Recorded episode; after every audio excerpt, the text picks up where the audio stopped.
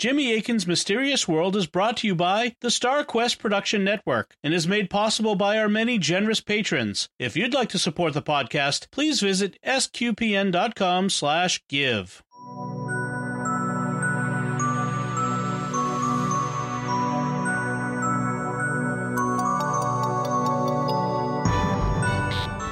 You're listening to episode 203 of Jimmy Akin's Mysterious World, where we look at mysteries from the twin perspectives of faith and reason. In this episode, we're talking about whether animals have an afterlife. I'm Dom Bettinelli, and joining me today is Jimmy Akin. Hey, Jimmy. Howdy, Dom. Most children have had the experience of loving a pet, and when a beloved dog or cat passes on, the child grieves at the thought of never seeing the pet again. A common question that children have is whether they will see their pets again in heaven. In some circles, a common opinion is that they won't, that animals don't have an afterlife. But is that really true? How good are the arguments used for that position, and is there any evidence that animals do, in fact, survive death? Well, that's what we'll be talking about on this episode of Jimmy Akin's Mysterious World. So, Jimmy, do you have a personal connection to this topic? Like lots of people, I grew up with pets and I have fond memories of them. My parents uh, preferred us to have lower maintenance animals like cats and fish, so we mostly had those.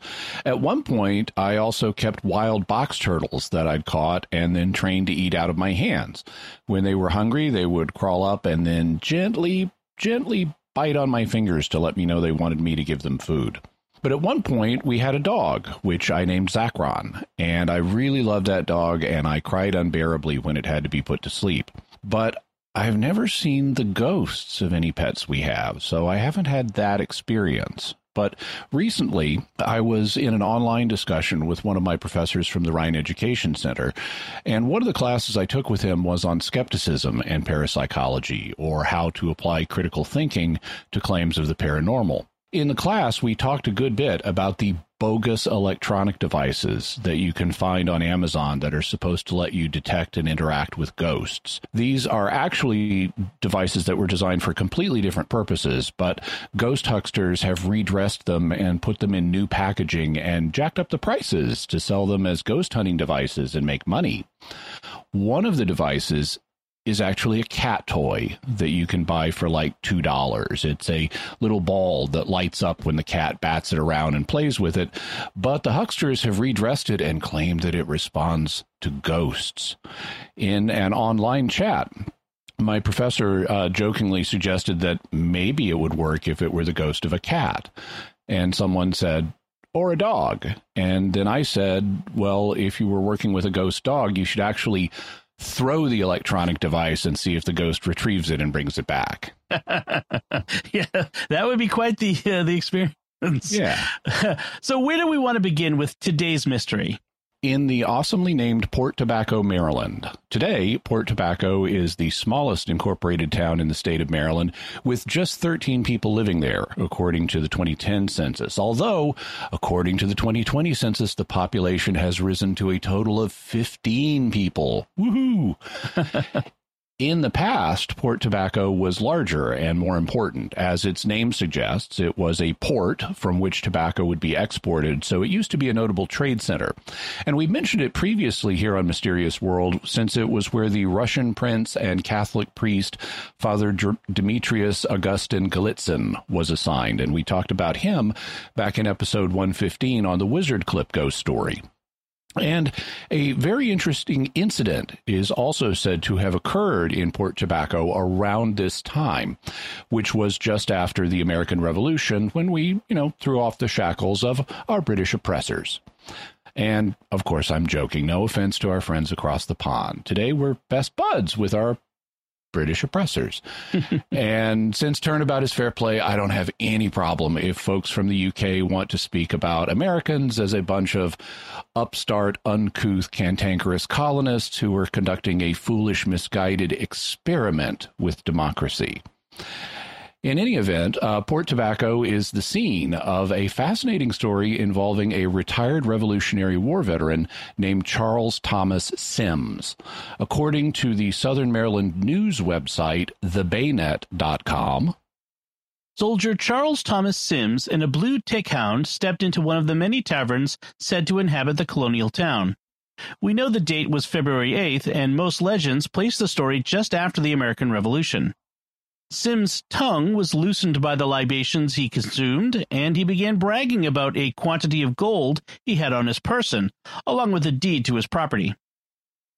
Henry Hanos of Port Tobacco and his friends were listening as Sims enumerated over and over how good his fortune had been.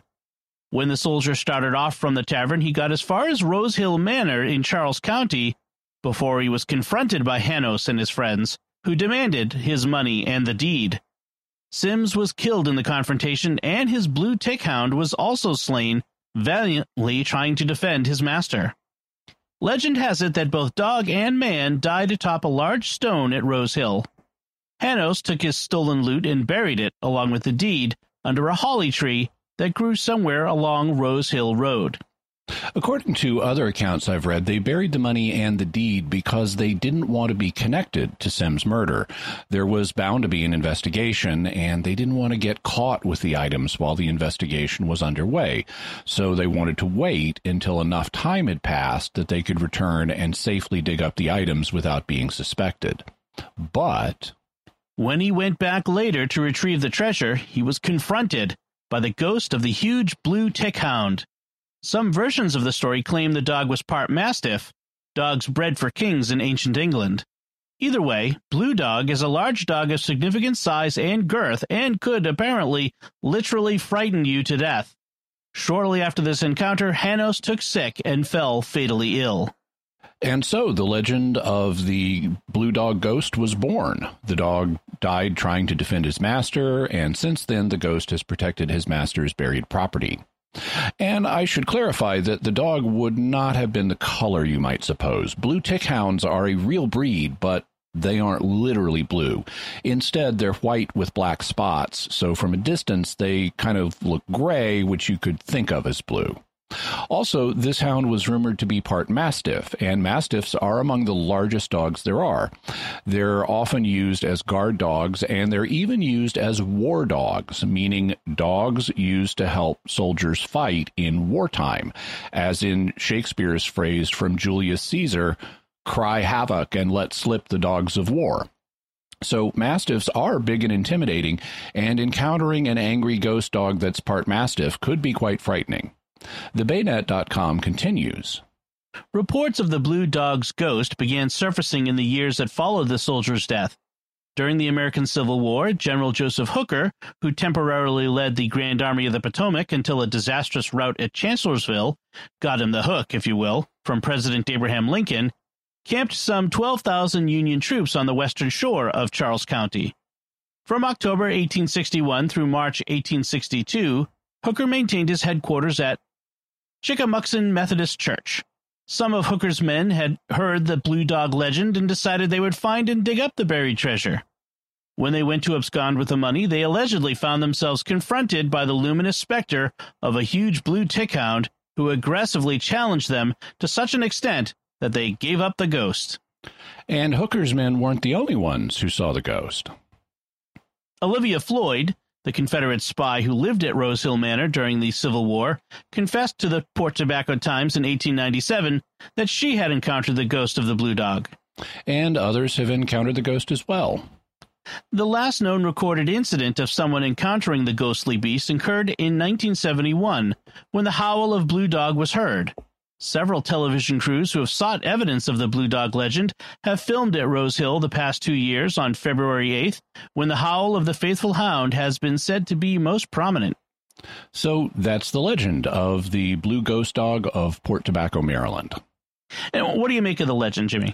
Well, I think it's a fun story, but I don't put a lot of credence in it. Uh, it hasn't, to my knowledge, been the subject of a competent paranormal investigation, and it's based on oral history, and the details of the story vary significantly from one account to another. I've even seen accounts that say the time frame of the story is off, and that the ghost was around more than a century before the Revolutionary War. So I don't put a lot of stock in it, but it does get us into our mystery today, which is whether animals, like humans, survive death. Because if a dog's ghost shows up after the dog is dead, it would suggest that they do.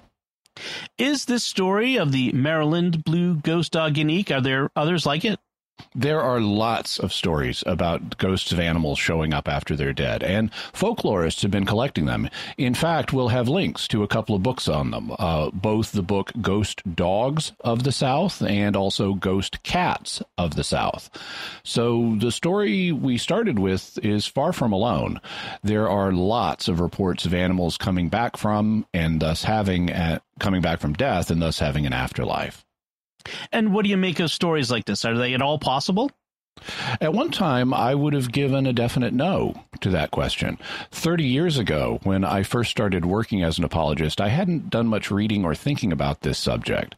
I knew that the standard theological opinion was that animals don't survive death, and I simply repeated the standard opinion. Then, after Catholic Answers Live started, I began getting questions from children or their parents who were asking about whether their pets would be in heaven. And I started to give a more pastorally sensitive answer, which was to tell children that if they need their pets to be happy, they'll have them. Which is true. In heaven, God will give us everything we need to be happy. And so, if you really need your earthly pets to be happy in heaven, then they'll be there. It's the standard theological opinion that you won't need them, so this is a true but incomplete answer. But incomplete answers can be pastorally advisable. As Jesus himself told the disciples in John 16 12, I have many things to say to you, but you can't bear them now. So, if our Lord Himself recognized that it was pastorally better not to unload everything all at once on His own disciples, the same could certainly be true for a grieving child. But have you started to reconsider the standard opinion that animals don't survive death? I have, and in part, this began as a result of uh, my writing uh, a book called Teaching with Authority.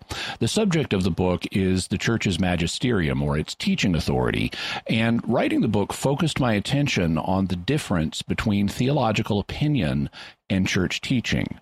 Properly speaking, theology is a realm of opinion, where authors are free to propose different ideas about how we should understand God based on the revelation He's given us. That's not the same thing as church doctrine, which is where the church takes a particular view and says, this isn't a matter of opinion. This is something that's true and that we need to believe. Catholics are free to accept or reject theological opinions based on what they think of the arguments for and against them. But since the church is guided by the Holy Spirit, we need to accept it when the church says something is definitely true and makes it a matter of doctrine. So I began thinking carefully about what matters are theological opinion and what matters are doctrine. And I realized that the question of whether animals survive death was just a matter of opinion, not doctrine. You won't find magisterial documents mandating the view that animals don't survive death. And that means the claim that they don't is only as strong as the arguments for or against it if you want to settle the question, you have to actually look at and evaluate the argument. So that's what we're going to be doing today. Excellent. So before we get into our theories and faith and reason perspectives, I want to take a moment to thank our patrons who make this show possible, including Jonathan K., Mark R., Ronald B., Corey L., and Armand P. Their generous donations at sqpn.com slash give make it possible for us to continue Jimmy Akin's Mysterious World and all the shows at StarQuest. You can join them by visiting sqpn.com slash give. Jimmy Akin's Mysterious World is also brought to you in part through the generous support of Aaron Ferguson Electric and Automation at aaronv.com, A-A-R-O-N-V.com, making connections for life for your automation and smart home needs in North and Central Florida. And by Catechism Class, a dynamic weekly podcast journey through the Catechism of the Catholic Church by Greg and Jennifer Willits. It's the best book club, coffee talk, and faith study group all rolled into one. Find it in any podcast directory. So, Jimmy, what theories are there about animals existing in the afterlife? Well, there are several kinds of issues we need to look at. One is the question of whether there will be any animals at all in the next world. And there are some possibilities here. First, it's possible that animals exist only in this life, and on this view, there would be no animals at all in the next world, either in the intermediate state between death and resurrection or on the new earth where we'll live after the resurrection. Second, it's possible that there could be animals in the intermediate state between death and resurrection. And third, it's possible that there could be animals on the new earth after the resurrection of the dead. And so, what else do we need to consider? Well, if there are no animals after this life, that settles the matter. But if there are animals in the next world, we need to consider the relationship they have with the animals we have around us now. And here again, there are several possibilities. First, it could be that they have no specific relationship with the individual animals we we've known. They're just of the same species. I mean, there might be dogs, but they might be dogs in general, not specific dogs that we've known in our life. You know, they could, for example, be the descendants of the dogs we have around us now, or they might be new dogs that God has created. But none of them would be my own pet dog, Zachron. He would have simply ceased to exist when he was put to sleep. And God created other dogs or let them procreate to be in the new world. So this would be an animals in general will exist theory. Second, there might be replicas of the animals we know in this life. For example, my pet dog Zachron may have ceased to exist when he was put to sleep, but God might recreate a new dog that in every way resembles him. And in this case, he would be a Zachron clone. And so this would be an animal clone theory. Then, third, the animals after this life might be the very same ones we knew in this life, not members of the same species, not clones, but the exact same individual. So my pet dog Zachron would literally be there in the next world after he somehow survived being put to sleep. And this would be the animal survival theory. So, to help listeners, how would you summarize the options we'll be considering? We have two major issues to look at. First, do animals exist after this life? Are there no animals at all? Do they exist in the intermediate state? And do they exist after the resurrection? And second, if they are present, what's their relationship with the animals in this life? Are they just members of the same species? Are they copies or clones of specific animals?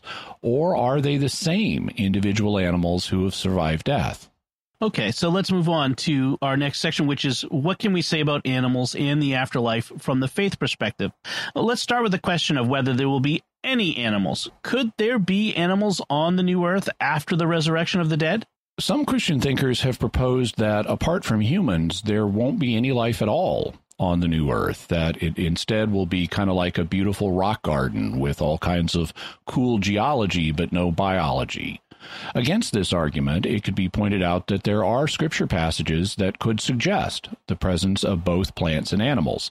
For example, in Revelation 22 2, it states that on the new earth, the city New Jerusalem will have the tree of life from all the way back in the garden. Also, in Revelation 19 11, uh, it depicts a particular coming of Christ from heaven in which he's riding a white horse. And the passages in Isaiah 65 and 66, which contain the original new heavens and new earth prophecies, both contain references to plants and animals. Isaiah 65:21 talks about people planting vineyards, and Isaiah 65:25 famously says, The wolf and the lamb shall feed together, the lion shall eat straw like the ox, and dust shall be the serpent's food. They shall not hurt or destroy in all my holy mountain, says the Lord. And Isaiah 66:24 also refers to there being worms. So, do these passages settle the question of whether there'll be plants and animals on the new earth? I don't think so. Uh, for one thing, all of these passages are highly symbolic, and the plants and animals may well be symbolic.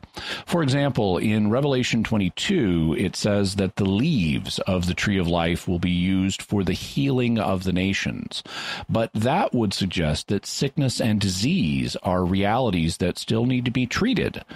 Also, Genesis 2 and 3, where the tree of life comes from, is itself a symbolic passage, and the tree is likely just a symbol of immortality. So it's most likely that the tree of life in Revelation 22 is just a symbol that people will be immortal and healthy.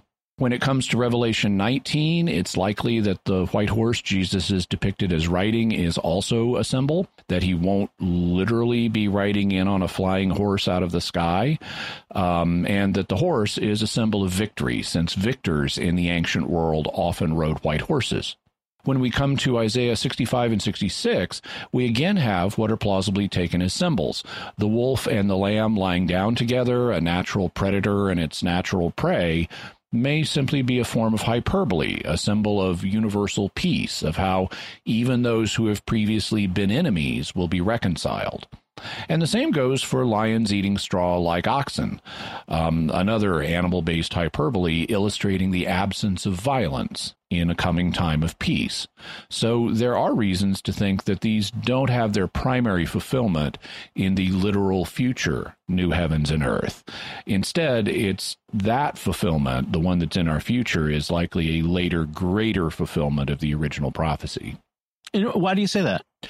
Because Isaiah 65 and 66 also contain references to humans living a long time but eventually dying. And we know that we won't be dying in the resurrection of the dead. Also, these chapters contain references to human beings reproducing and having children. But according to the Gospels, Jesus makes it clear that that won't be happening since we'll be immortal. So I don't think that the biblical data tells us one way or the other whether there will be plants and animals in the final state of affairs. There are no passages that unambiguously indicate that there will be, but there are also no passages that unambiguously indicate that there won't be either. Let's suppose there are animals on the new earth. What would their relationship be to the ones we currently have around us? It's possible, as we mentioned, that they could simply be members of the same species, the descendants, for example, of the animals that are living today. All God would have to do to accomplish that is preserve them through the coming renovation of the earth, and then they'd be there on the new one. And that's certainly within his power since he's going to preserve us through it. And what about animals that we have a personal connection with, like the pets we've had, could they be there? God could certainly recreate identical copies of the pets we've had in this life, like if we needed them to be happy or something. Uh, it would be trivial for him to create an identical copy of my dog Zachron, a new dog who looked and acted exactly like my childhood pet. But it would be a new dog, not the same one unless there were a core element that survived the death of the original dog and was now found in the new one. That brings us to the question of whether animals have souls. You often hear that animals don't have souls, but is this the church's understanding? It's not, and in fact, it's not even the common theological opinion. Uh, for centuries, the common opinion has been that animals do have souls. In fact, the common opinion is that all living beings have souls. That includes humans, animals, plants, fungi, and lesser known kingdoms of life, such as bacteria, protozoa, archaea, and chromista, as well as any other kingdoms of life on Earth that are eventually classified and any life anywhere else in the universe. Bottom line, if you're alive, the common opinion is that you've got a soul. But are all these souls regarded as being the same? Not according to the standard opinion. Since the time of Aristotle, souls have been distinguished by the different powers they display. And St. Thomas Aquinas, whose philosophy on this point was a modified version of Aristotle's, uh, divided souls into three classes. Plants have what he called vegetative souls, animals have what he called sensitive souls, and humans have what he called rational souls. Basically, the vegetative souls of plants allow them to consume nutrients, grow, and reproduce. The sensitive souls of animals allow them to sense the world around them, which is why they're called sensitive, and also to move around in the world. And the rational souls that humans have allow us to think in abstract ways, to have an intellectual understanding of the world.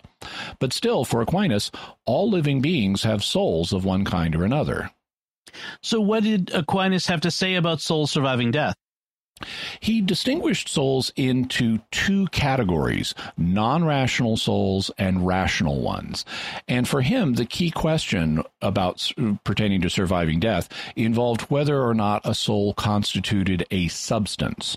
Today, we think of substances as a kind of material or stuff, like air, water, and earth are substances. Or, you know, there are others like gold or glass or plastic. Those are also substances today. But that's not what Aquinas and other philosophers of the period meant by the term.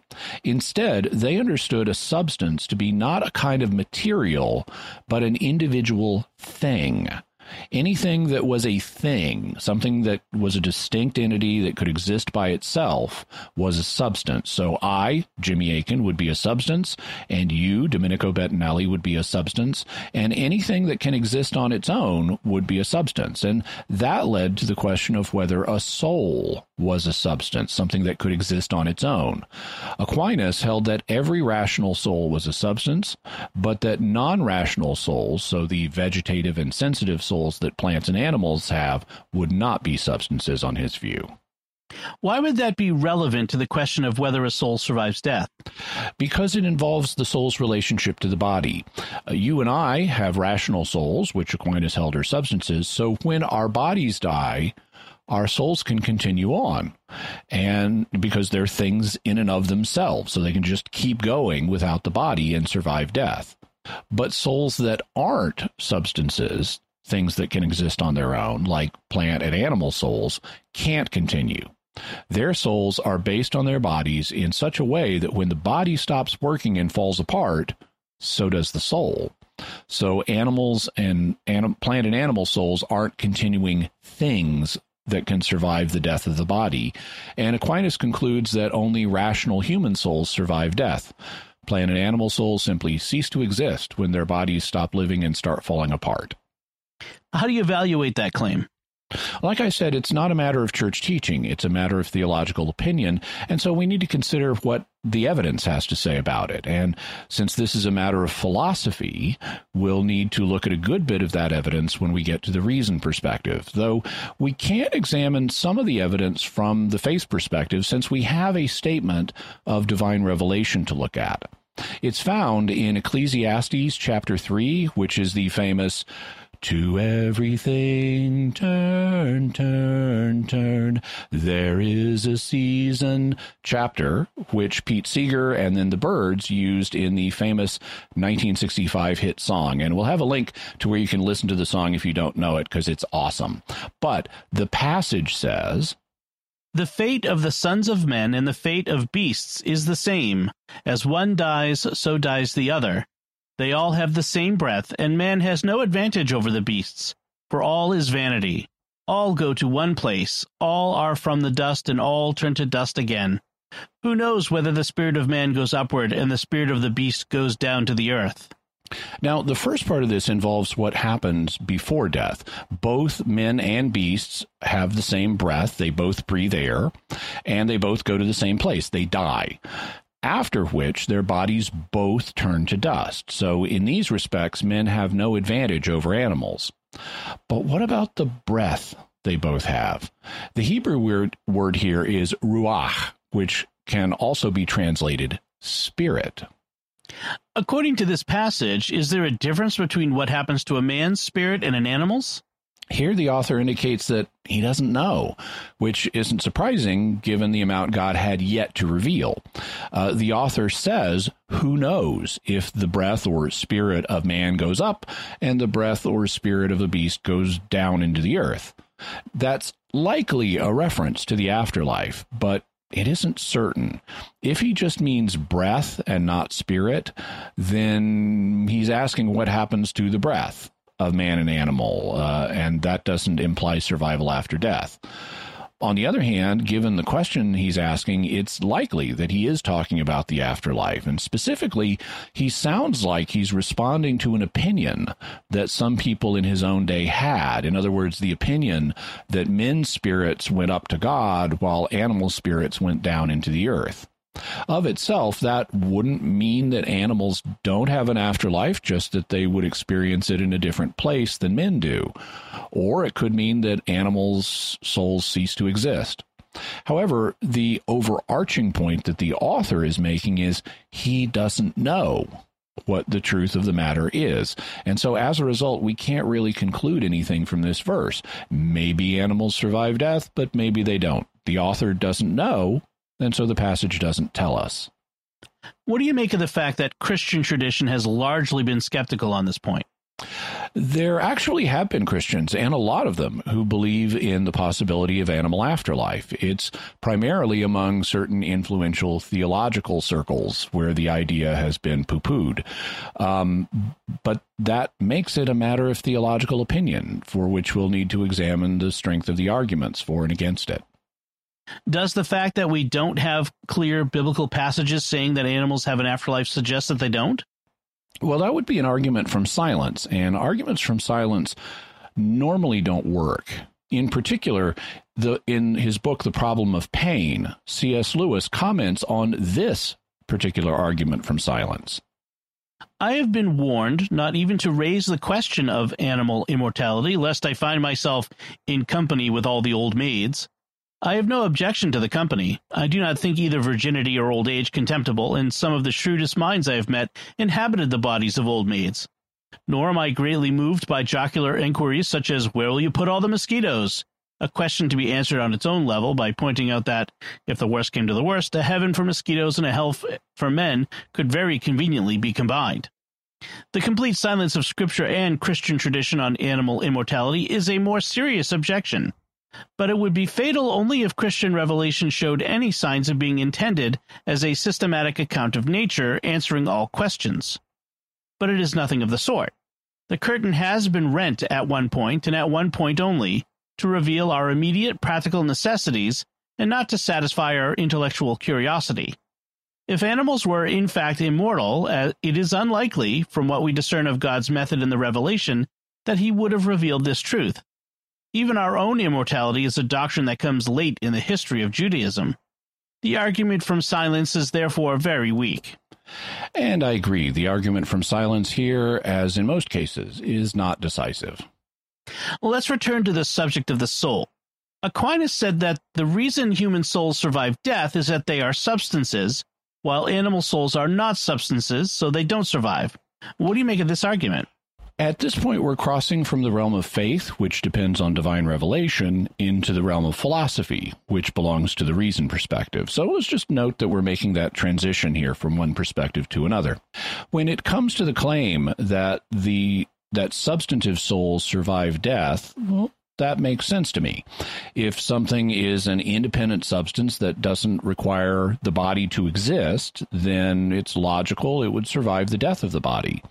Uh, as an analytic philosopher, I can think of ways to challenge that, but it has enough plausibility that I'm willing to go with it for our purposes. When it comes to the claim that humans have souls that are substances, that also makes sense to me. Uh, many Christian philosophers have sought to argue that we can show by reason alone that our souls survive death. I'm skeptical of those arguments, but I haven't examined them closely enough to have a settled opinion.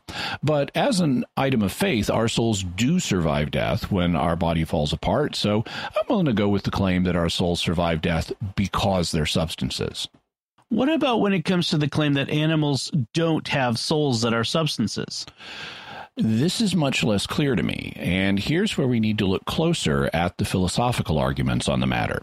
Specifically, we'll be looking at St. Thomas Aquinas' argument. It depends on a distinction between sense or sensation and intellect. It's obvious to everyone that animals have sensations. If you step on a dog's tail, he'll experience pain, he'll yelp, and he may try to bite you. So animals definitely have sense. It's also obvious that animals are not as smart as humans, so it was easy for some to say, well, animals just lack intellect. Aquinas then drew upon this idea that animals have sense but not intellect when it comes to how their souls work. In the Summa Theologiae, he wrote, The ancient pre Socratic philosophers made no distinction between sense and intellect, and referred both to a corporeal principle. Plato, however, drew a distinction between intellect and sense, yet he referred both to an incorporeal principle, maintaining that sensing, just as understanding, belongs to the soul as such. From this it follows that even the souls of brute animals are subsistent. So that's Plato's view. Even though there is a difference between sense and intellect, Plato thought that both of them were produced by something incorporeal, something that isn't bodily. And on that view, because animals have sense, they would have something about them that isn't bodily, something that could survive the death of the body. And it wouldn't matter if they didn't possess intellect because the fact they had sense would show that they possess an immaterial part. In that case, the animal souls would be subsistent and would be able to survive death. And indeed, Plato believed that this happened. In fact, he believed in reincarnation. So he thought that human and humans and animals did have immortal souls, and after you died, you could come back as a higher or lower form depending on how you'd lived. But Aquinas isn't a Platonist. He's an Aristotelian, and so he reasons as follows. Aristotle held that of the operations of the soul, understanding alone is performed without a corporeal organ. So here Aquinas adopts a key premise from Aristotle. According to Aristotle, the understanding or intellect is the only thing that isn't performed with a bodily organ. It's the only thing that requires an immaterial part. On the other hand, sensation and the consequent operations of the sensitive soul are evidently accompanied with change in the body. Thus, in the act of vision, the pupil of the eye is affected by a reflection of color, and so with the other senses. Hence, it is clear that the sensitive soul has no per se operation of its own, and that every operation of the sensitive soul belongs to the composite. Wherefore, we conclude that as the souls of brute animals have no per se operations, they are not subsistent. For the operation of anything follows the mode of its being. The reasoning is thus that since animals have only sense and not intellect, everything their soul does is based on their bodies, like when color hits the eye. So you can see how that sense of vision is affected by physical things. You know, your pupil expands and contracts. And so since he thought only intellect doesn't depend on the body and they don't have intellect, then when their bodies fall apart at death, so do their souls. And what do you think of this argument? It depends crucially on two premises. Uh, first, there's a premise we mentioned earlier that animals have sense but not intellect. And second, there's the premise Aquinas simply takes over from Aristotle that only the intellect requires an immaterial part.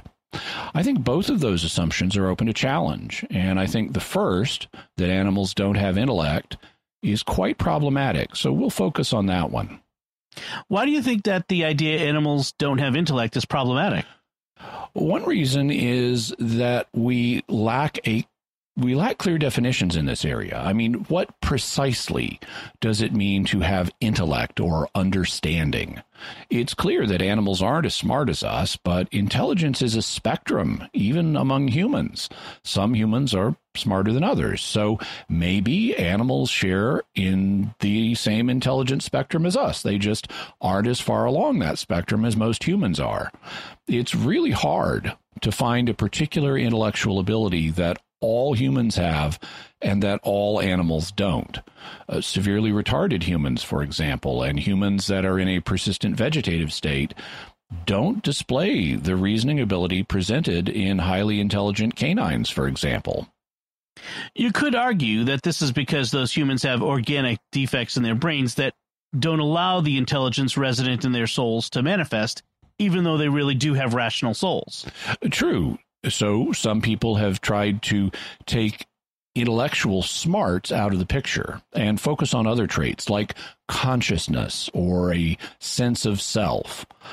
But once again, we don't have clear definitions of what those terms mean. Uh, the fact it, that we can't give a rigorous definition for consciousness is one of the hardest problems in cognitive science today. And we certainly can't give a rigorous definition of what it means to have a sense of self. Furthermore, why should we pick on those two traits to focus on? Uh, we're we, we're running the risk of just picking traits arbitrarily in a self-serving way to prop up the idea that we have something animals don't, like an immortal soul. It's also not obvious that animals don't have these things. Can you give the listeners some examples that would suggest animals do have things like consciousness or a sense of self?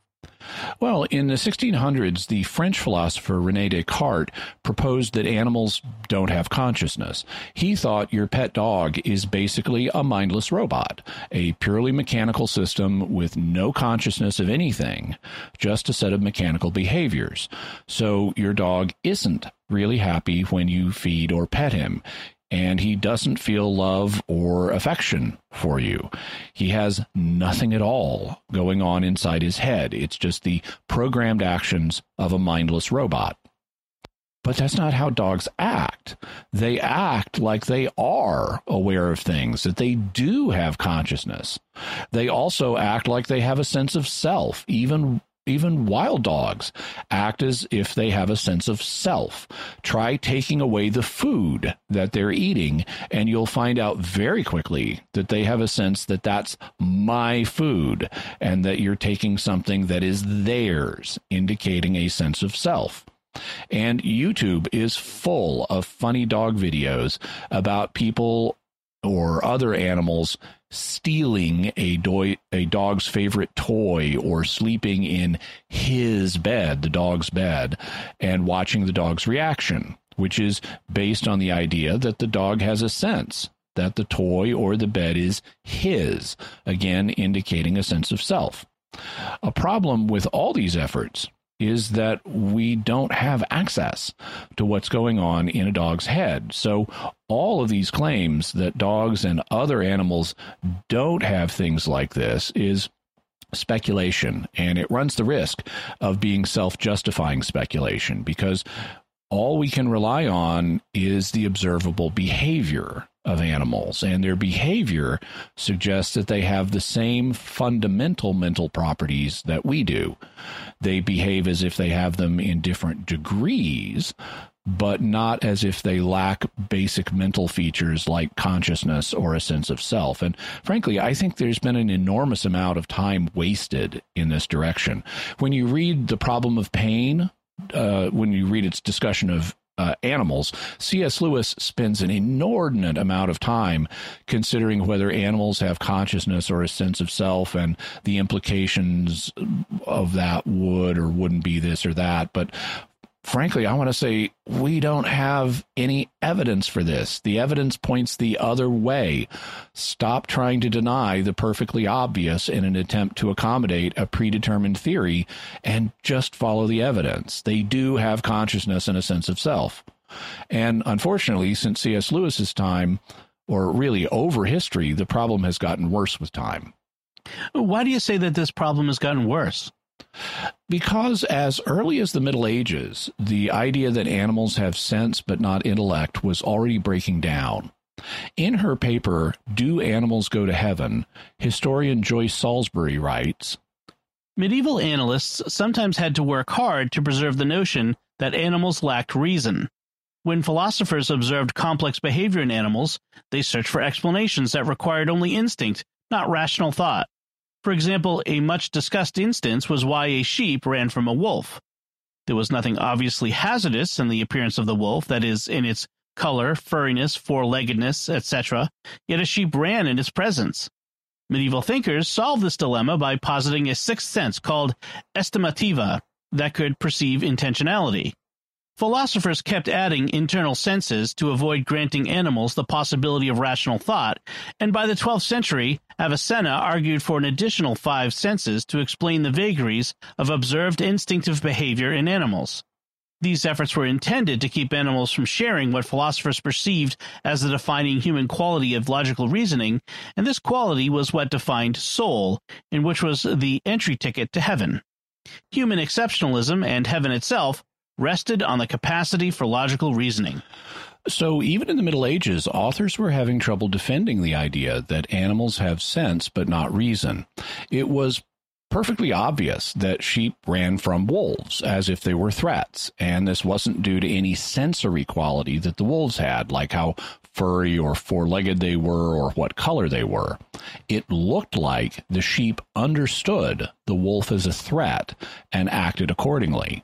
So, to avoid the implication that they really did understand the concepts, that's a wolf and wolves are a threat, the authors proposed that the sheep had an additional sense beyond the conventional five that was called estimativa.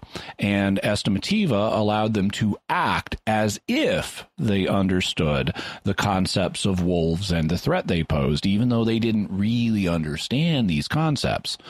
And eventually, authors proposed up to five additional animal senses as a way of explaining away the apparently intelligent behavior of animals. What has recent research shown in this area? It hasn't helped. The 20th and 21st centuries have seen an explosion of scientific research into animal intelligence, and the overwhelming trend of this research has been to show that higher animals have the same basic cognitive features as humans. They have them in different degrees, but there are no clear examples where humans have a basic mental feature that all animals simply and totally lack. We'll have a link to an excellent talk by the anthropologist Robert Sapolsky, where he shows the ways in which humans are unique compared to other animals. What's unique about us is not the fundamental mental traits we have, instead, it's what we do with those mental traits, the extraordinary and complex ways we employ them. But complexity is a matter of degree, not of kind. Let's have an example of that. Can you name a mental feature that it was once thought only humans have, but that recent findings have cast doubt on? It used to be thought that only humans have what is called theory of mind. That is, we understand that other minds exist, and so other people have different knowledge, beliefs, and so forth than we personally do. In humans, this ability begins to manifest between two and five years of age. Sometime in that range, kids start to realize, hey, my parents know something that I don't. And hey, I may know something my parents don't. Well, if you're talking about a good test for the positive presence of consciousness or intellect or understanding or any other quality you want to name like this, theory of mind is a good test. If you can understand that someone else has their own intellect that is conscious of different things and understands different things than you do, then that's a very good indicator you have qualities like consciousness, intellect, and understanding. You're thinking pretty abstractly if you know that other person has a or other creature has a mind that knows different things than I know. But it turns out humans aren't the only creatures with theory of mind, at least to some degree. To give a simple example, rhesus monkeys like to eat grapes and they're willing to steal grapes from humans in order to get them. But lab experiments have shown that rhesus monkeys are more likely to try to steal the grapes if they know that the human in the vicinity can't see the grapes compared to if they know the human in the vicinity can see the grapes they're about to steal. This indicates that rhesus monkeys are thinking about the human and what the human is and isn't aware of. You know, will I get caught if I go for those grapes that are in his field of vision? Or not. Um, and this means that to some degree they're displaying theory of mind. And it isn't just rhesus monkeys. There's a lot of there's evidence that a lot of other animals have some degree of theory of mind, including chimpanzees, parrots, ravens, goats, pigs, and dogs. But humans have theory of mind to a different degree than other creatures. Yes, we have what's been called secondary theory of mind, although it might better be called iterative theory of mind. If regular theory of mind lets me keep track of what Alice believes. Secondary theory of mind allows me to keep track of what Alice believes about what Bob believes. And there's no reason for the process to stop there. It may require more work, but I can also keep track of what Alice believes, about what Bob believes, about what Charles believes, about what Danielle believes, and so on.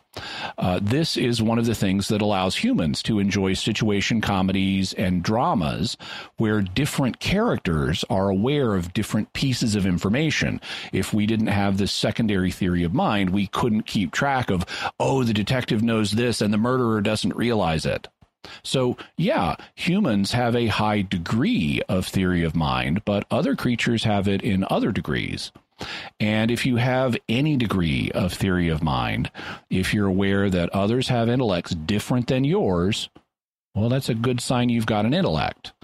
In, it then seems to me entirely arbitrary to insist that an intellect must have some particular degree of smarts or whatever in order to qualify as being a rational soul. Reason isn't binary. It's not a you have it or you don't quality. It comes in degrees. And since other creatures share in the same fundamental qualities that we have, only different in degree, it seems to me that they also have reason just in a different degree i i mean you can define the word reason so that they don't you could say you've got to have an iq above this level for you to have reason but that's an arbitrary thing. That's really, we've got a spectrum here. And so I don't see evidence from the reason perspective that we must say that animal souls are different in ours in kind, but in degree. What would you need to see for a counter argument on this point to be compelling?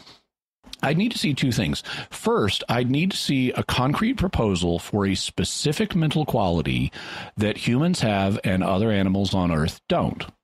This quality could be a matter of degree if someone wants to propose one, like you need an IQ of this or above, or it could be a, involve a matter of kind, a mental ability that we possess that other creatures have in no degree whatsoever. And second, I would need to see a compelling philosophical argument for why this quality should be regarded as indicating that souls are different in kind and not just in degree. Both of these things would be necess- would be necessary for me. Both a specific mental quality that really does distinguish us from animals, and also a compelling philosophical argument for why that quality would result in our souls being substances and their souls not being. I mean, I don't want to hear just assertions. I need an argument. I need evidence. And thus far, I haven't found anyone today attempting to do those things. Uh, n- normally, the authors that I see don't address the subject at all, or they repeat arguments from the Middle Ages and don't address modern studies on animal cognition. Uh, the people I'm aware of just tend to repeat old conclusions and arguments, and they're not really grappling with the new data. So I don't find the philosophical argument that animals' souls must be different than ours in kind rather than degree to be convincing. Of course, that's not the same as having positive evidence that they are the same or that they do survive death. Is there positive evidence we should look at? In fact, there is a lot more evidence than you might suspect. There's so much that I could end today's show right here and wait till next week to present the positive evidence because there's enough for a full hour. But I'm not going to do that. Um, instead, uh, we're going to look briefly at two lower order kinds of evidence and at one higher order kind of evidence. What are the lower or order kinds of evidence? Well, the first is the intuitions that many pet owners have. A lot of people feel a really deep connection with their pets and they feel like there's a real personality there. And many of them grieve deeply when the pet dies. And many of them have the instinct that the pet's mind and personality is so real that if our minds survive and personalities survive death, then theirs must too. What do you think about the value of this argument as evidence? I, I think it has some weight, not a lot, but some, uh, quite apart from divine revelation. There is a universal human intuition that there is an afterlife for us. Belief in the afterlife is a human universal that's found in every culture, everywhere in the world, in all periods of history. I think that the human intuition that there is an afterlife is very serious evidence that there is one. So I can't simply dismiss the intuition that many pet owners have that if humans are the kinds of beings that have an afterlife, then pets are too. What are the limitations of this argument? The intuition of animal afterlife isn't as strong in world history as belief in human afterlife. It's still remarkably strong, and there are lots of cultures where people intuit that animals have afterlives. And even a lot of Christians share this intuition, despite the discouragement it gets in some circles. But it's still not as strong an intuition, and the intuition may be based on a misreading of animals. Humans have a known tendency to think of other creatures anthropomorphically, as if they were more similar to humans than they are. And especially in today's cushy world, people may develop inappropriate levels of attachment to their pets. You even see people referring to their pets unironically as their children, which is way anthropomorphic. Do you think it's wrong for people to refer to pets as children? Well, I'm quite sensitive to the flexibility of language and how people can mean different things by the same terms. So there are very few modes of language I would say must never be used, but it really comes down to what a person means when they're using language a certain way. I mean, both the word pet and the word child are terms of affection. And so I can see a certain interconvertibility between them. Uh, for example, in the history of English, adults have referred to people that they love with nicknames like my baby, my sweetie, my pet. And sometimes they use animal names for people they love. In Latin, people would have nicknames for the people that they loved, like my baby, my sweetie, my chicken and Pepe Le Pew has his trademark, My Little Love Pigeon. we even call such nicknames pet names. So they're drawing on a common stock of linguistic concepts. And if people can refer to humans they love as pets, I don't see anything intrinsically wrong with people referring to pets as humans. So I can easily imagine people doing pet talk and saying things like, Who's a good boy? Who's a good girl? Oh, you're my little baby. And terms like boy, girl, and baby are explicitly child based. So I don't think there's anything wrong in principle here. Are there cases when you feel something is wrong when people talk about pets as children? Yeah, a clear case would be when I see people who don't have real children start talking about their pets as their children and saying it not in a playful but in a straightforward, unironic way. And I see this a lot in animal videos on YouTube, and I start to suspect that this is an unhealthy form of attachment, that these people may be using pets as a surrogate to satisfy a human parental urge that is meant to be satisfied by having actual children. Um, and so I, I don't think that's healthy to use pets as a surrogate for kids. If you have, if you're married and you can have kids, don't get a cat or a dog. Have a kid. Um, that's what kids are for is to is to be had so um, in any event uh, over attachment to animals is something that can be very real in our culture and it could distort intuitions about whether animals are the kinds of beings that would have afterlives and then what's the second kind of lower order evidence that you mentioned animal ghost stories like the Maryland blue ghost dog. Uh, that one is not particularly well documented, and I, I don't place weight on it, but there are lots of people who report encountering animals after the animals have died, especially their own pets. Now, if you're a skeptic who dismisses all ghost stories out of hand, well, then of course you're going to dismiss those too. But if you think it's possible that departed spirits can appear to some people, then you'll need to be at least initially open to the possibility that, in principle, animal spirits might sometimes appear to people as well, at least from the perspective of reason you need to be open to the possibility. You might have theological beliefs that tell you this can't happen, in which case your faith commitments are telling you this isn't a possibility. But if you're looking at it from the reason perspective rather than the faith perspective, and reason allows you to entertain the possibility of human ghosts, then you'll want to look at whether there's also evidence for animal ghosts.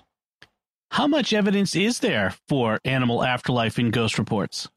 More than you might think. The problem is that evaluating ghost evidence is tricky because it occurs in the field rather than in controlled, like laboratory settings.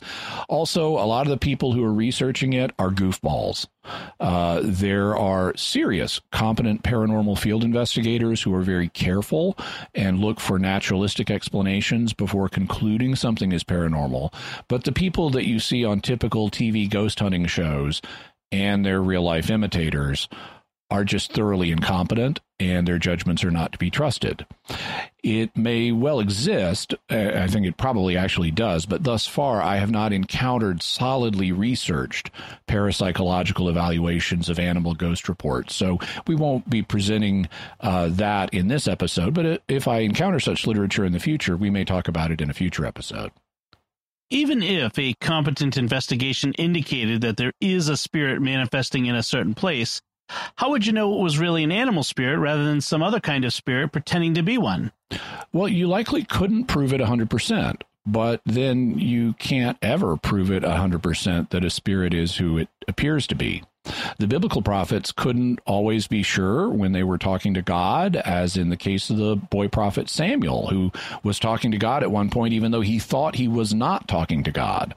Um, or when angels appeared in human form and people thought they were talking to humans instead of angels. The Christian prophets in the New Testament similarly needed to test the spirits to see whether they are of God or not. And people who receive private revelations need to do the same thing because spirits do sometimes appear to be things other than what they are. And so the apparent spirit of an animal could be a different kind of spirit. Are there ways to try to solve this problem? Well, uh, when you come home and you see your spouse, how do you know it's really your spouse? I mean, how do you know it's not an evil twin or an actor that the CIA has surgically altered to look like your spouse? Or how do you know you're not dreaming or hallucinating that you're seeing your spouse? Most of the time, we can dismiss possibilities like that as extremely unlikely especially when we're interacting with someone face to face. But through the mail or over the phone or on the internet, it is much easier to pull off an impersonation of someone. And soon, with deep fake video, that will apply to video calls and virtual reality encounters as well. Whenever you encounter somebody in whatever forum, you form an initial impression of who they appear to be.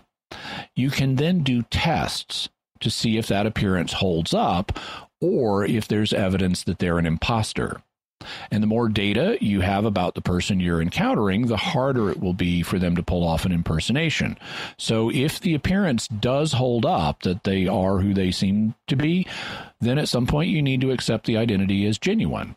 And these same principles apply whenever there is a question of identity, whether it's a discarnate spirit whether it's a person you're meeting face to face or whether it's someone you're in remote communication with, like through the mail or over the phone or online.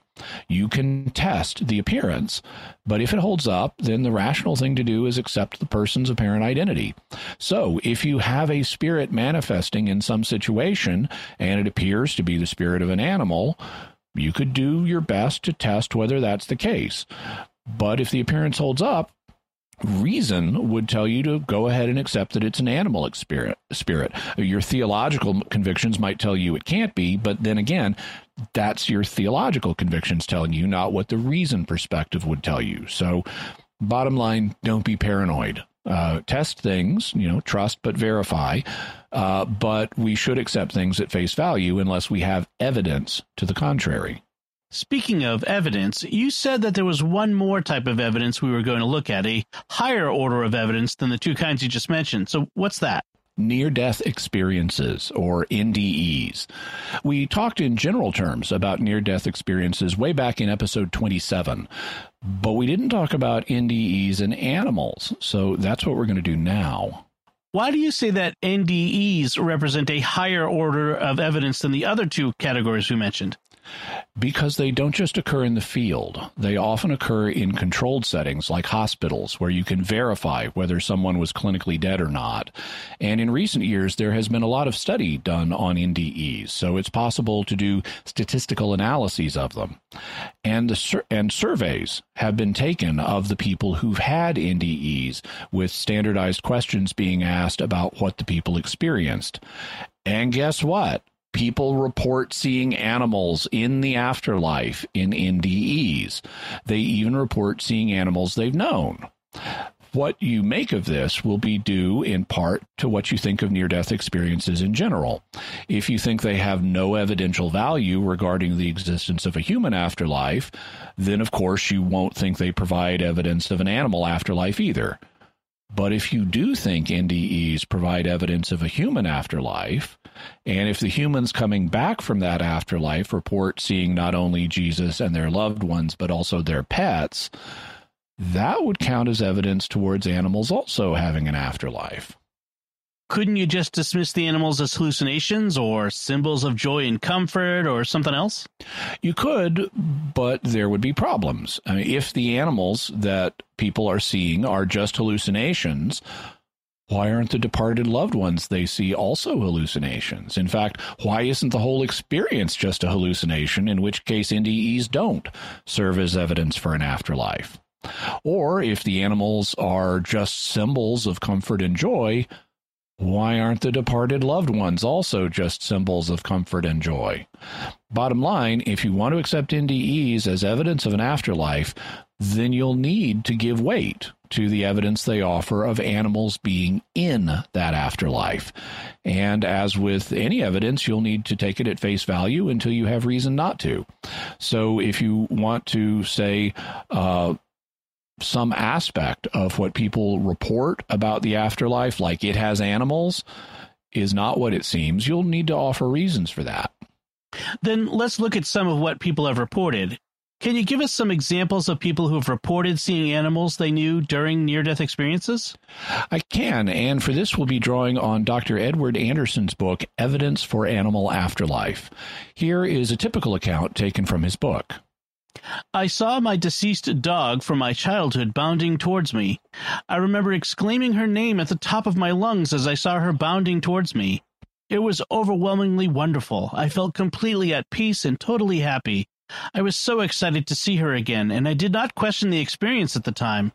It was as if she had never died and she'd always been waiting for me.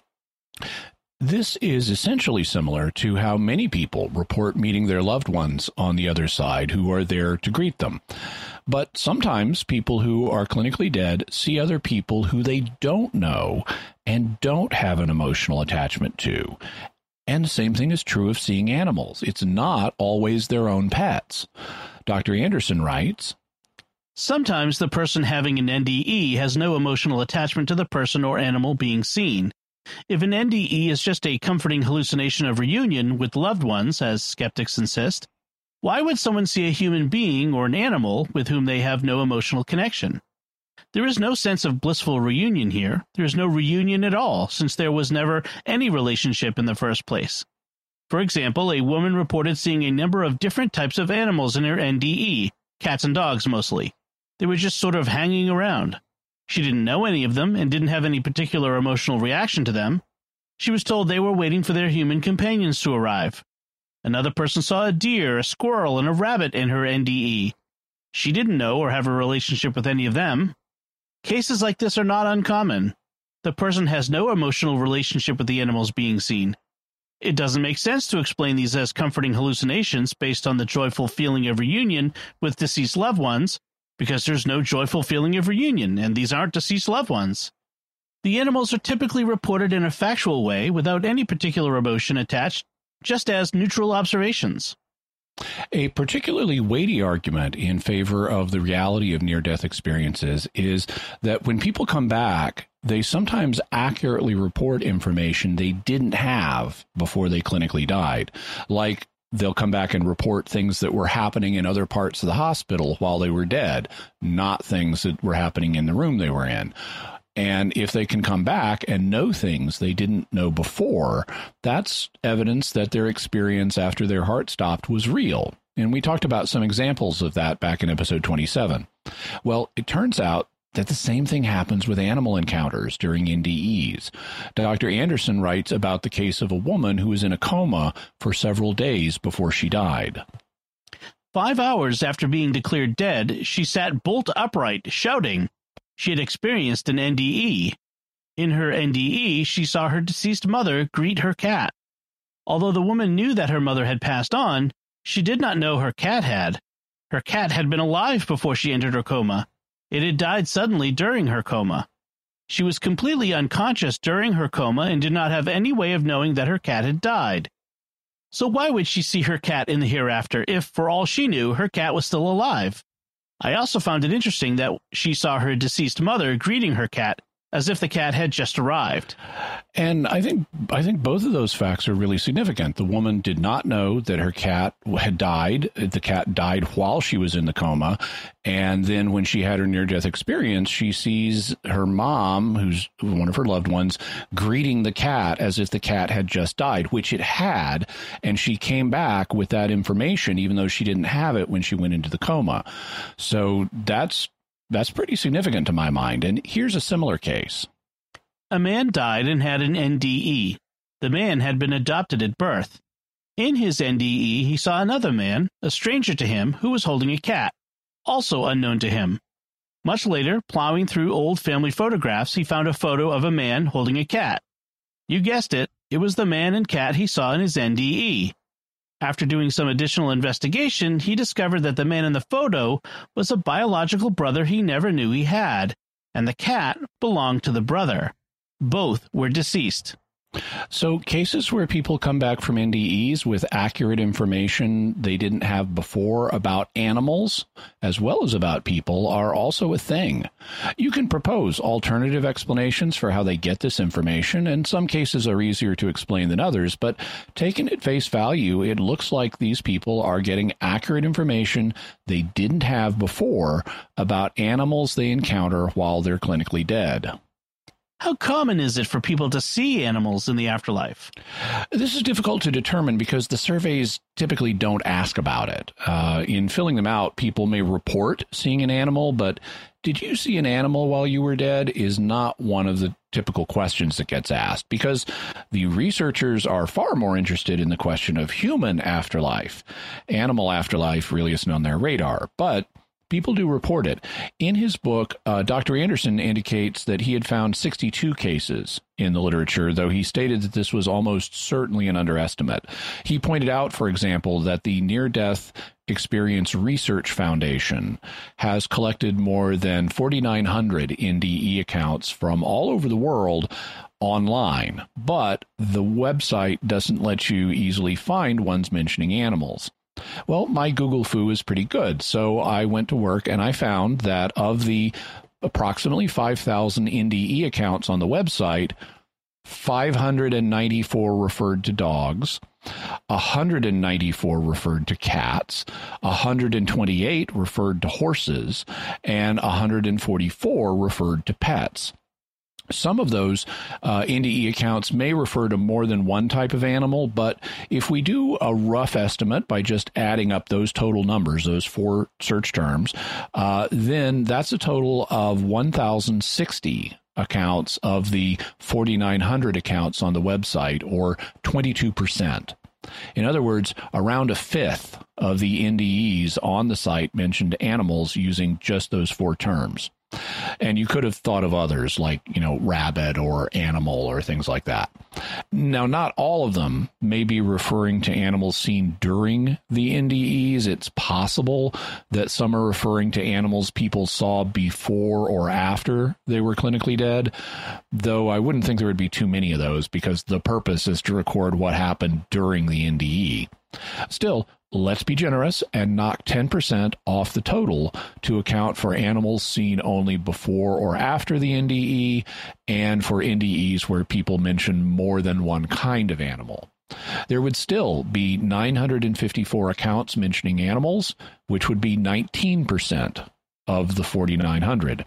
So that's still basically a fifth of the NDE reports indicating animals were seen, and that's without asking a specific question about did you see them? Did you see any? It's just people bringing it up on their own. And if a fifth of people coming back from clinical death are reporting seeing animals while they were dead, then that's a very notable aspect of the experience on par with some of the other common features people report experiencing. And so it would need to be taken as seriously as those other features. By the way, uh, after uh, my searching turned up all those results, I contacted Dr. Anderson and let him know. And he thanked me and said that he would include them in future discussions of the subject. And he also wrote a blog post on the findings, which we'll have a link to. So at this point, let's go back to the faith perspective and talk about a few matters. You mentioned that C.S. Lewis did not think the arguments from silence about animals not having an afterlife was particularly strong. So, what did he end up concluding on the topic? He proposed that there very well may be an afterlife. Now he for animals. Now he didn't think that all animals have an afterlife. He thought that some animals might be so basic that they don't really have consciousness and so might not survive death you know like a bacterium or something or a bug but others, he thought, have been so influenced by humans that they have acquired these things. In particular, he thought domesticated animals may experience an afterlife due to their connection with their masters. In The Problem of Pain, he wrote, Insofar as the tame animal has a real self or personality, it owes this almost entirely to its master. If a good sheepdog seems almost human, that is because a good shepherd has made it so. You must not think of a beast by itself and call that a personality and then inquire whether God will raise and bless that. You must take the whole context in which the beast acquires its selfhood, namely the good man and the good wife, ruling their children and their beasts in the good homestead. The whole context may be regarded as a body in the Pauline or a closely sub-Pauline sense, and how much of that body may be raised along with the good man and the good wife who can predict. So much, presumably, as is necessary not only for the glory of God and the beatitude of the human pair, but for that particular glory and that particular beatitude which is internally colored by that particular terrestrial experience. And in this way, it seems to me possible that certain animals may have an immortality, not in themselves, but in the immortality of their masters. And the difficulty about personal identity in a creature barely personal disappears when the creature is thus kept in its proper context. If you ask concerning an animal thus raised as a member of the whole body of the homestead, where its personal identity resi- resides, I answer, where its identity always did reside, even in the earthly life, in its relation to the body and, specially, to the master who is the head of that body. In other words, the man will know his dog, the dog will know its master, and in knowing him will be itself. To ask that it should in any other way know itself is probably to ask for what has no meaning. Animals aren't like that and don't want to be. Lewis also thought that it was possible wild animals may also have an afterlife, though he was less sure about this.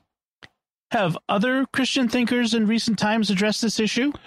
They have, and one is the Catholic philosopher Peter Kreeft.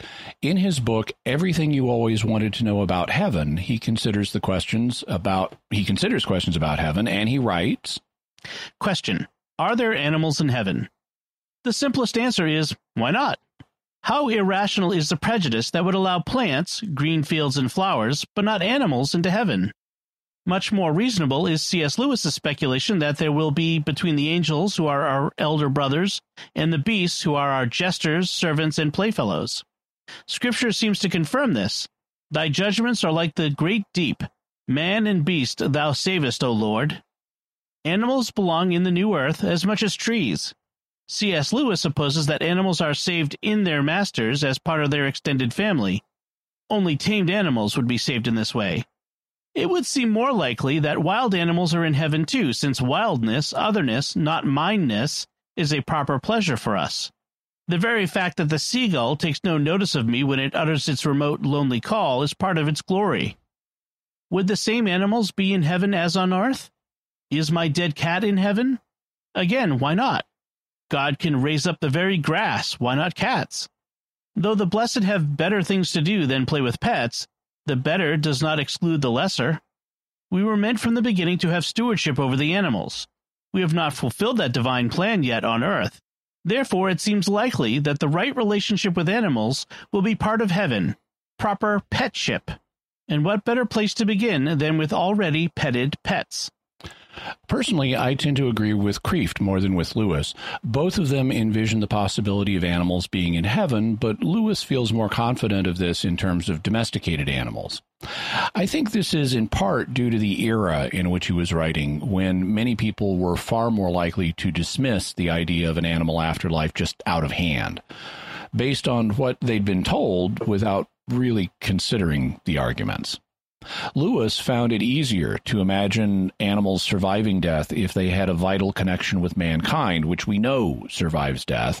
But this is based on an anthropocentric worldview, one that treats mankind as the exclusive center of God's creation, so that everything in the universe is created just for us. But I find it hard to think that way.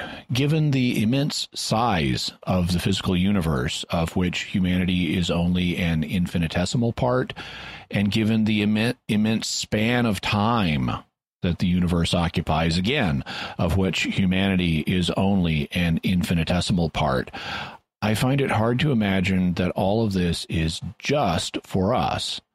I conclude that God's creation is primarily for God Himself, not primarily for us.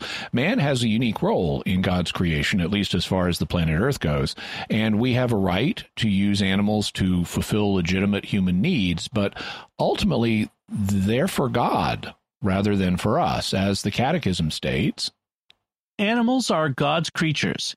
He surrounds them with his providential care. By their mere existence, they bless him and give him glory. Thus, men owe them kindness. So, even though we can use animals to fulfill our needs, we owe them kindness because of their relationship to God. All of this, all of reality, is ultimately about Him, not us. And so, I don't find it necessary to link animals to mankind in order for them to have an afterlife. God cares for all of his creatures, and if the evidence indicates that he's given them souls that survive death, I don't find a need to restrict that to only domesticated animals.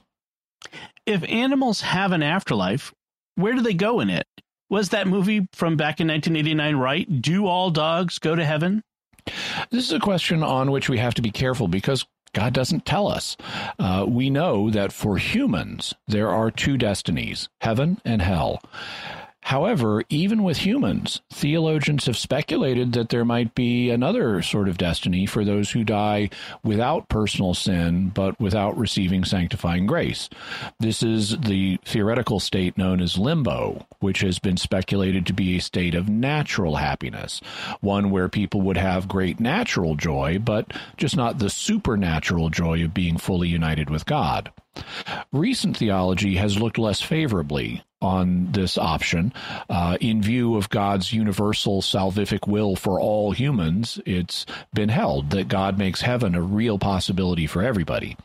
But the fact that this has even been speculated, that there's this kind of limbo natural joy place, at least points to the possibility of situations other than full on hell or full on heaven. So God might allow animals to go to heaven or hell or somewhere else, theoretically. What do you think of the idea of animals going to hell? I think this would be unlikely. Uh, God doesn't want human beings to go to hell, and hell is really the state of human beings who have knowingly and deliberately rejected the ultimate source of goodness, which is God Himself. So if you cut yourself off from goodness, of course, that's going to be frustrating, and that's the that's the primary uh, suffering in hell is the frustration of cutting yourself off from from joy. Um, human beings though, like small children and those with severe mental handicaps, are not capable of making that kind of deliberate rejection of God, and so they won't go there. And while many animals show traces of moral thinking, they don't show the ability to make this kind of deliberate rejection of ultimate goodness. So I would think it would be very unlikely that dogs would be in hell because they simply, or uh, animals would be in hell because they simply lack the ability to fun, freely and fundamentally cut themselves off from the source of infinite goodness. Okay, then what about them going to heaven? Heaven is spiritual union with God, and so far as we can tell, no animals here on earth have the concept of God. Therefore, they also couldn't make a conscious choice to be with God. Uh, they can't choose Him over other goods. And so, at least based on what they're capable of doing in this life, it would make sense if they also didn't have the kind of full spiritual union with God in the afterlife that we can. That would point us toward animals having a state like some have thought limbo to be, a state of natural joy or happiness without the full supernatural joy and happiness of being united with God. Is that what you think animal afterlife may involve? It's certainly possible, and one that the arguments could suggest. However, any state of union with God is a grace, a gift that exceeds what our nature requires. And so God could give this gift to animals if he chose, just like he chose to give the gift to us. Furthermore, animals' limited intellect in this life would not be a barrier. We humans will get a definite cognitive upgrade in the next life. In uh, 1 Corinthians 13 12, St. Paul states, now we see in a mirror dimly, but then face to face. Now I know in part, then I shall understand fully, even as I have been fully understood. So now we only know God dimly, but later we'll know him much more fully. And the same could be true of animals. Maybe they have a dim sense of something greater than themselves. In fact, many animals do seem to have a sense of something greater than themselves, which is why animals like dogs, horses, elephants, ravens, and others often seem to seek help from humans when they have a problem they can't solve on their own. And Maybe, just like God will increase human awareness of him as the ultimate source of goodness in the afterlife, maybe God would do that for some animals. In which case, they might also get boosted intellects by grace and be able to contemplate and have have union with God. Scripture even speaks of God giving uh, Balaam's donkey a temporary intellect boost in Numbers 22. And if he did that, he could give a permanent intellect boost to any animal he chooses. After all, the gift of intellect that we have comes from God, and we're going to get more of it in the future. So, whether God will do that for animals is speculation, but it's possible. What would be more natural, though, would be to assume that animals that act in keeping with the degree of moral reasoning that they have in this life will be rewarded accordingly, and that without a knowledge of God, they won't have the full spiritual union with Him that we call heaven. Would that cause a problem for the reports of humans who can have union with God being in the afterlife alongside their pets? Not at all. Even in this life, humans are alongside their pets, and humans are aware of things their pets are not. If you're watching TV alongside your dog, you're undoubtedly perceiving and getting more out of the experience than your dog is. So in the afterlife, we could it could easily be the case that humans and animals are alongside each other, with humans having a full on experience of supernatural union with God, while the animals beside them are having a joyful experience, but not one as rich as the human is having. At least that's a possibility. What would you make of the argument that this is unfair? Humans have the possibility of going to hell, while animals wouldn't. Doesn't that seem unfair to humans? I'd say this is essentially the same as the situation as with infants or people with severe mental handicaps. As Spider Man says, with great power comes great responsibility. And as Jesus says in Luke 1248, to whom much is given, much will be required. If we've been given the ability to make a free, responsible choice for or against God, then we'll be held responsible for the choice we make. But if others, like infants, the severely retarded, or animals, haven't been given that ability, then they'll only be held responsible for the choices they were capable of making. And so ultimately, fairness is maintained. Are there advantages that you see to adopting the view that animals have an afterlife? One advantage would be the problem of evil. For a long time, it's been easier to see how it could be okay for God to allow innocent human beings to suffer evil in this life. because he can make it up to them in the next. But if animals don't have an afterlife, God couldn't make it up to them in that way. And as a result, the fact that innocent animals appear to suffer in this life without being compensated has long been thought to be a problem. But if animals do have an afterlife, that problem is solved. God can make up things that innocent animals suffered in this life. He can more than make it up to them. So for animals, like for us, Paul's statement in Romans 8:18 could be true that the sufferings of this present time are not worth comparing with the glory that is to be revealed to us.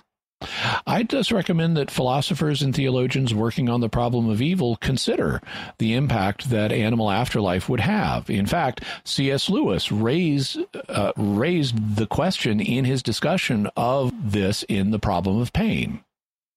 Would animals having an afterlife create a problem? I mean, if every animal, no matter how big or small, even every bacterium, had an afterlife, wouldn't there be problems fitting them on Earth? If things work the way they do now, then yes, it would cause a problem with the space available. But then the same thing would be true of the human beings that are resurrected. According to current estimates, over the course of human history, approximately 100 billion humans have lived. And when all of them are resurrected, they're going to need space to live, whether they're among the saved or the lost. Also in 1 Thessalonians 4:17, St. Paul says that after the second coming that all of the saved will be together with the Lord Jesus always.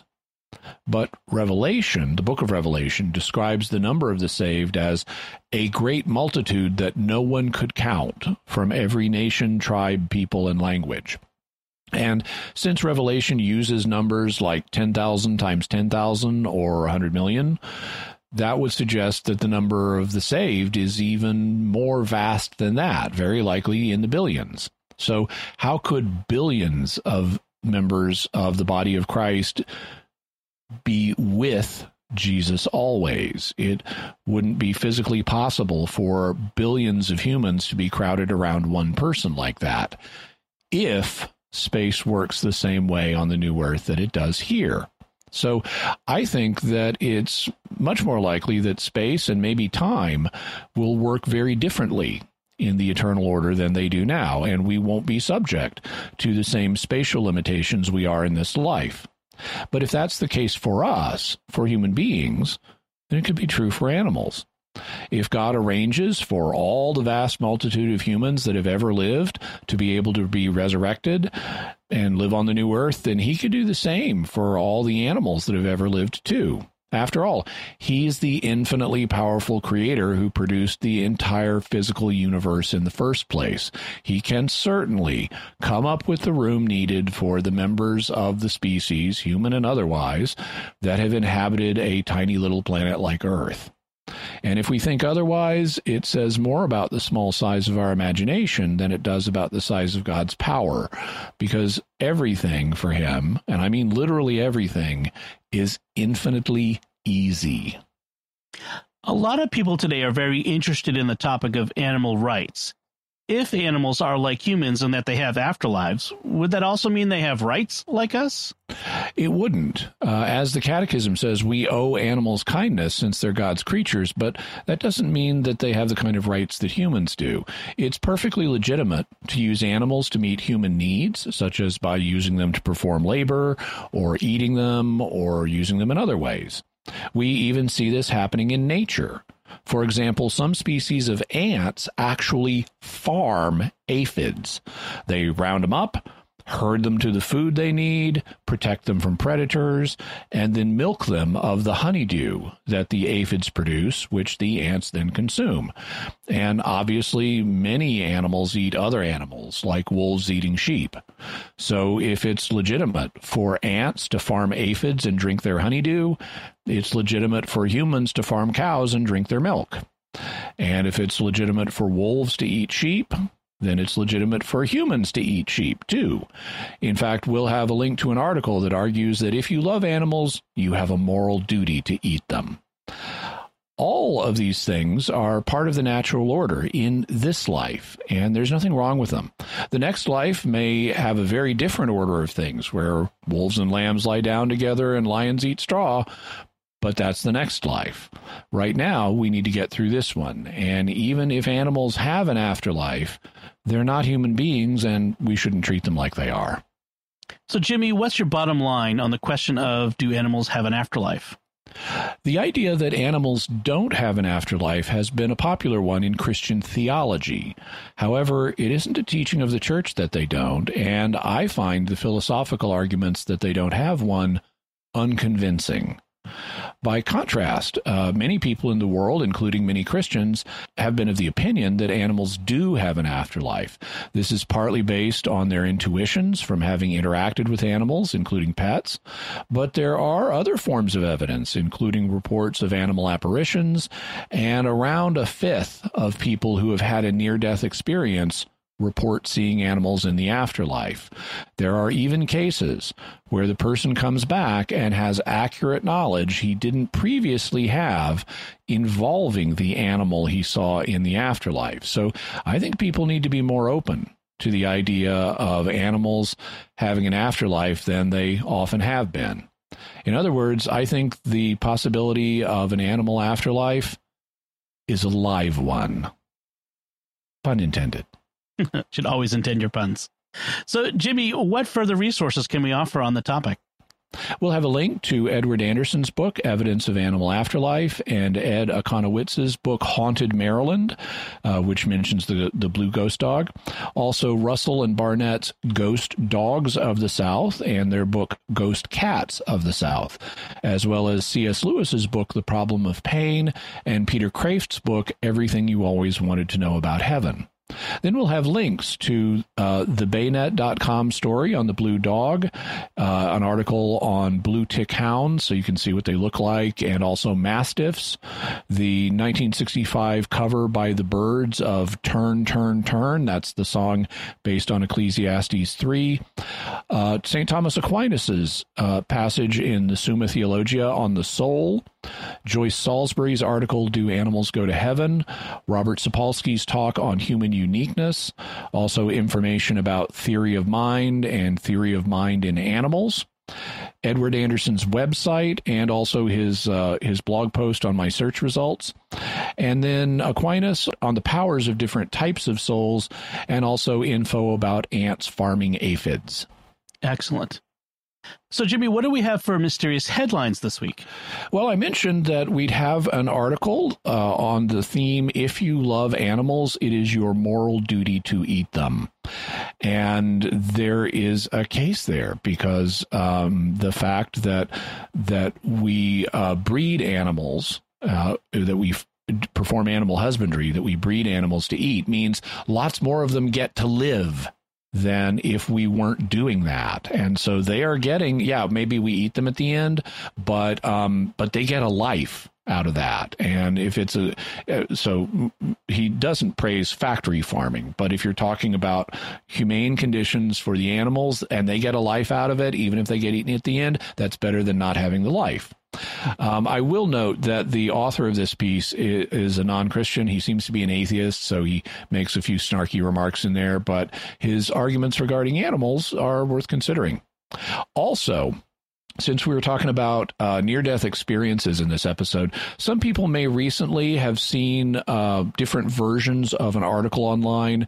Uh, one version of it was published in The Independent, which is a British newspaper. And the article was claiming that a recent uh, brain scan reveals that people's lives really do flash before their eyes as they're dying, just like it's reported in near death experiences.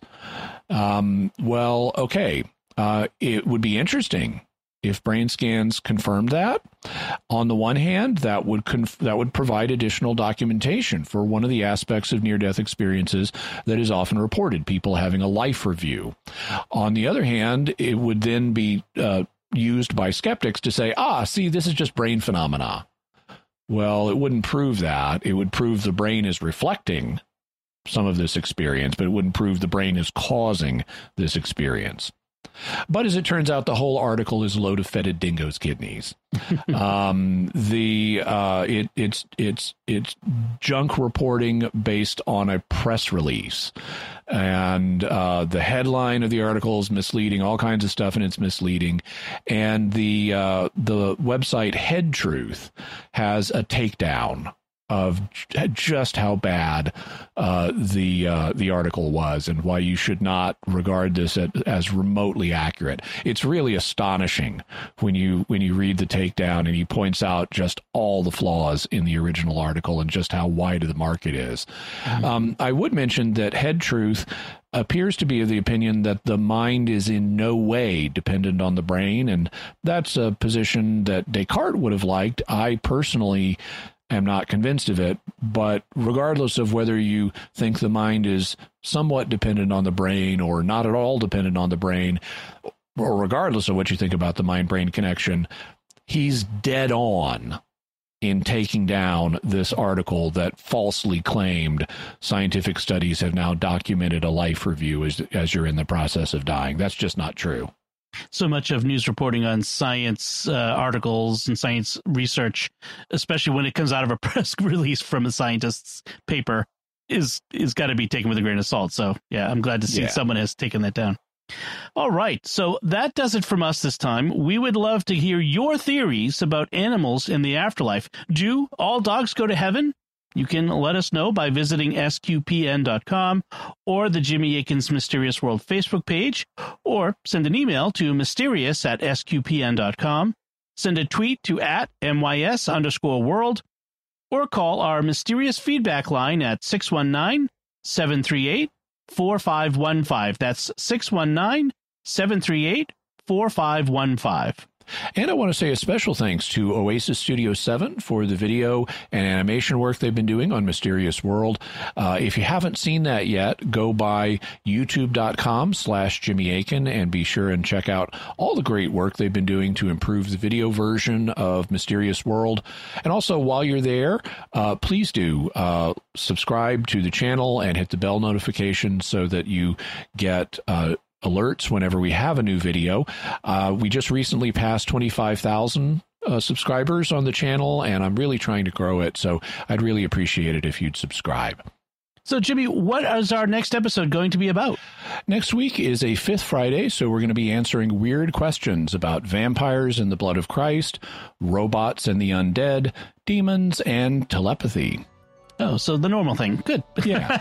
normal weird stuff. That's right. So remember, folks, remember to like this episode on Jimmy Akin's Mysterious World on Facebook, retweet it on Twitter, and get it out there so other people can enjoy this uh, interesting discussion. You can find links to Jimmy's resources from our discussion and links to the mysterious headlines on our show notes at sqpn.com slash mysterious. And remember, to help us continue to produce the podcast, please visit sqpn.com slash give. Jimmy Akin's Mysterious World is also brought to you by Fiorvento Law PLLC, now assisting clients with expungements and set asides of Michigan convictions. To learn more, call 231 202 3321 or go to fiorventolaw.com. F I O R V E N T O law.com. Until next time, Jimmy Aiken, thank you for exploring with us our mysterious world. Thanks, Dom. And once again, I'm Dom Bettinelli. Thank you for listening to Jimmy Akin's Mysterious World on StarQuest. If you've enjoyed Jimmy Akin's Mysterious World, you'll also enjoy another StarQuest Network show, Let's Science. Find it wherever you can find podcasts or at sqpn.com slash science.